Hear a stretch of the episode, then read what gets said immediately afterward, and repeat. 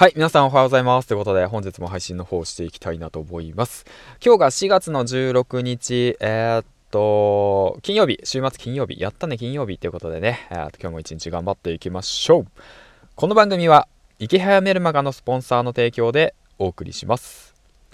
はい、ということでね、えー、っと、まあ、えっとね、解雇宣告を受けて1日が経ちましたっていうお話から入るわけなんだけども、ま、詳しい話はね、あの、もし暇な方がいたらね、え、前回、前々回とお話を聞いてくれればいいと思うんだけど、まあ、事の流れはね、まあ、突然、えー、っと、まあ、会社に、の社長に突然言われて、えー、っと、あと2日後に会社辞めるか続けるか回答してくれと言われて、で、まあ、2日経った、昨日ですね、えっと、喫茶店でね、はい。あの、僕ね、面接した時、喫茶店だったんだよね。約10年前ぐらいかな。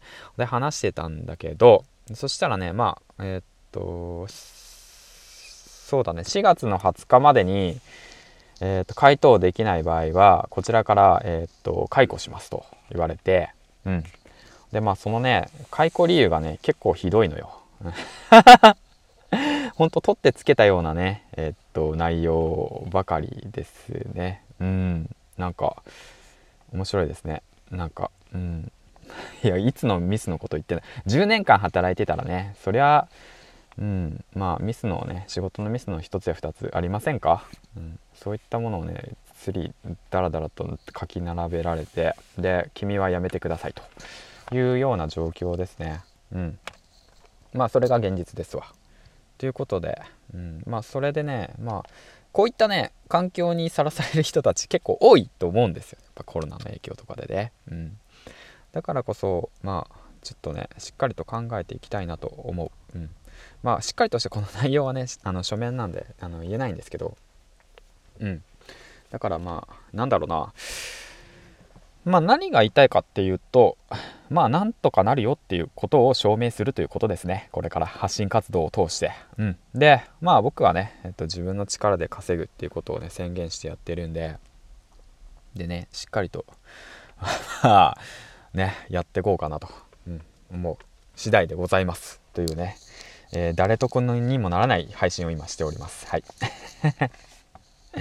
でもまあ、うんとね、本当嬉しいのはね、まあ、こうやって声でいろんな人たちとつながって応援してくれるのがすごい嬉しくて励みになるから、僕もね、その力を借りて、まあより一層ね、まあ、あの発信活動、力入れて、で、もっと、もっともっとね、成長していきたいなと思います。漠然としてるけどね。うん。だから、まあ、その、気長にまた聞いてくださいってことですね。うん。失礼。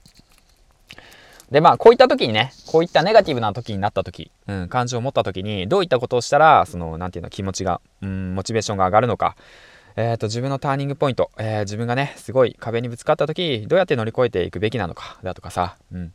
で、まあ、絶対そういうのって、うん、まあ、自分のためにもなるし、そういったことを残して、自分が実際にやって、で、結果出していって、で、まあ、結果とか、まあ、そういった過程をね、発信していくことが、多分きっとね、えーと、いや、多分じゃないな。これをね、聞いてくれる人のためになると思うのね。ネガティブで、なんか新しいことをチャレンジしたいけど、できないなとか、前向きになれないなとか、ね、いろいろあると思うんだけど、でもやっぱそれをね、伝えたいっていうのが、まあ、僕の、えーとまあ、発信活動の一つで、まあ、それを通してねしっかりと自分でね、えー、っと家族養っていくっていうのも,、うん、僕の目的でもあるから、うん。だ、からそういった意味でもねえっと 頑張っていきますんでこれからも応援よろしゅうお願いします。はい。うん。